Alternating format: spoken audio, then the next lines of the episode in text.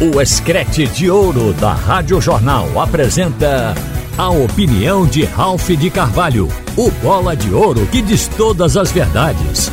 Ralph de Carvalho! Minha gente, o esporte está batendo pino na rampa.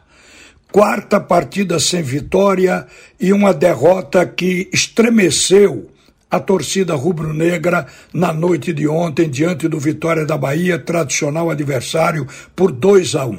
O time do esporte até no primeiro tempo de jogo criou oportunidades porque foi para cima, apertou a equipe do Vitória, mas não conseguiu vencer a boa defesa do time baiano. Um dos melhores ataques do país o ataque do esporte foi anulado por Camutanga, Wagner Leonardo e Ian. O Wagner Leonardo, inclusive, foi escolhido o melhor em campo porque fez uma partida soberba. A gente viu o esporte chegar a criar oportunidades, houve erro na escolha, demora na decisão de finalizar.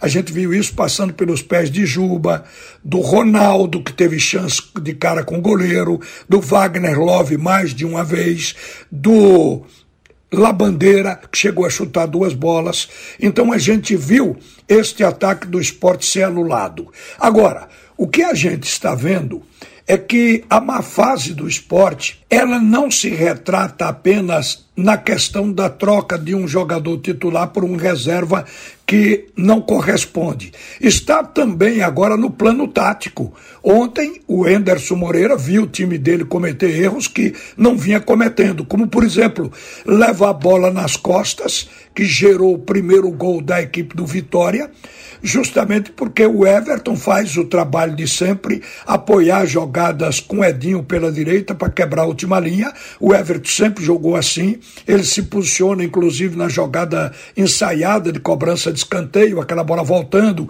ele requenta fazendo o lançamento na área, também finaliza. É um jogador que joga assim. Mas ontem o técnico esqueceu de colocar cobertura para o Everton, que poderia ter sido feita é, a partir de qualquer um dos volantes no meio campo, mas só aconteceu no segundo tempo e aí a vaca já tinha ido para o brejo, porque o ponta direita, Mateus, o ponta esquerda, Matheus Gonçalves se aproveitou disso, o Vitória fez leitura dos erros do esporte e meteu bola longa ali, e por ali saiu o cruzamento já no fim do primeiro tempo, aos 45 minutos, que o Matheus Gonçalves bateu em direção ao gol e ali o Thierry fez o gol contra, tentando justamente cortar a trajetória da bola. Foi por ali. Este erro o esporte não vinha cometendo. Então hoje comete erros táticos também. Outra coisa, o técnico não confiou na juventude, porque ele disse que era um jogo para homem, e resolveu colocar pelo meio Labandeira. Labandeira arrigou, não fez o papel de um meia clássico, não jogou como jogaria o Jorginho, arrumando o jogo, segurando a bola, dialogando com o ataque, com os pontas, com os laterais. Não. O Labandeira se posicionou como um segundo atacante, como um homem que jogou ao lado de Love.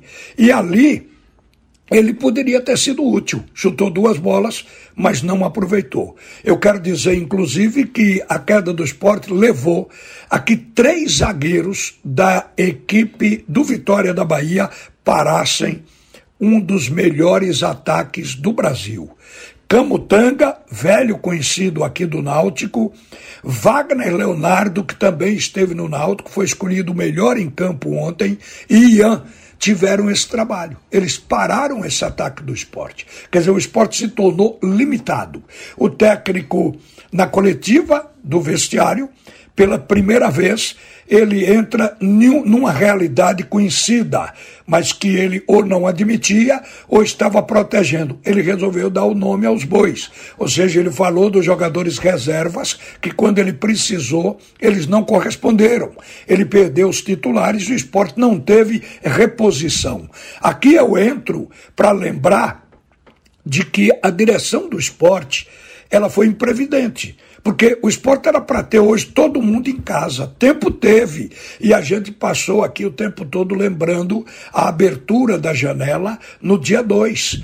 E o que se esperava? Como o esporte faz tudo hoje em segredo, como se fora um setor de segurança do país, que não precisa tanto segredo assim, até porque o torcedor é alimentado com a informação que o time dele vai contratar, as coisas internas que podem repercutir muito bem na massa.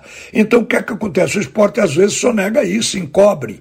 E a gente pensava que o esporte estava já com a lista pronta, com jogadores contactados, para tão logo houvesse abertura da janela enfileirar todos para publicação no BID da CBF. E não foi isso que se viu. O esporte, inclusive, contratou jogador sem condições de jogar. O caso de Peglô. O esporte devia saber. Trouxe um jogador que não é nenhuma notoriedade, é uma aposta ainda, apesar do técnico demonstrar esperança pelo futebol dele como meio atacante, mas é um jogador que está aí para ver se encaixa. E o esporte contratou sabendo que ele tem uma pendência jurídica lá fora e está todo o departamento jurídico trabalhando em cima disso para resolver. Isso atrasou a entrada do jogador.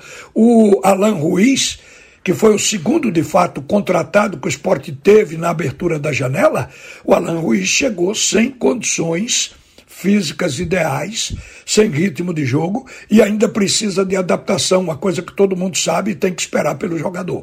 Então o time do esporte está do mesmo jeito e um pouco pior, pelas contusões, pelos titulares fora do time principal, para o técnico Enderson Moreira resolver. O próximo jogo vai ser com um adversário que não está bem. O Sampaio Correia está jogando e vai jogar com o esporte para fugir da zona do rebaixamento. Mas está dando tudo nessa partida, inclusive já anunciou que volta um zagueiro importante no esquema do time, que é o Gabriel Furtado. Volta também um atacante que a gente conhece muito bem, que é o Pimentinha, para jogar com o esporte, estão botando toda a aposta que este vai ser o jogo para reabilitar a equipe do Sampaio Correia. Então, o esporte fora de casa, que não tem ido bem na competição, está apenas com 29% de aproveitamento, vai enfrentar um adversário que seguramente vai vender a alma nesta partida. Mas é o trabalho. O técnico Anderson disse ontem que os clubes passam por essa fase. Experiência ele tem. Ele já levou três clubes da Série B para a Série A. Então a gente fica ouvindo o treinador acreditando que ele sabe o que está dizendo. Então ele prometeu que o esporte vai sair dessa fase e que o esporte vai pegar uma sequência de vitórias. Na verdade, tempo tem, porque no próximo jogo aí vai se atingir a metade da competição, a 19 rodada. E ainda fica outra metade, são mais 19 partidas. Obviamente, a gente acredita que o time do esporte ele possa recuperar o G4. Agora, isso não impede de dizer que o time do esporte foi improvidente, o clube foi imprevidente, porque os reforços deveriam estar aí. Agora chegou um jogador que o técnico está aplaudindo a contratação, Michel Lima ele acha que ele vai substituir o Juba, tem características próximas, porque a saída do Juba vai ser outro baque. Mas tem também um Diego Souza chegando nesta hora se Diego Souza tiver o mínimo de condicionamento físico, ele pode ajudar na recuperação do esporte. Porque é um jogador que sabe tudo de futebol, tem talento e vai jogar na área crítica. Aquela história de que Diego Souza só joga de centroavante é para quem não conhece a trajetória dele. Ele foi um dos maiores meias do futebol brasileiro. Como meia, onde o esporte hoje tem maior necessidade. E como centroavante também.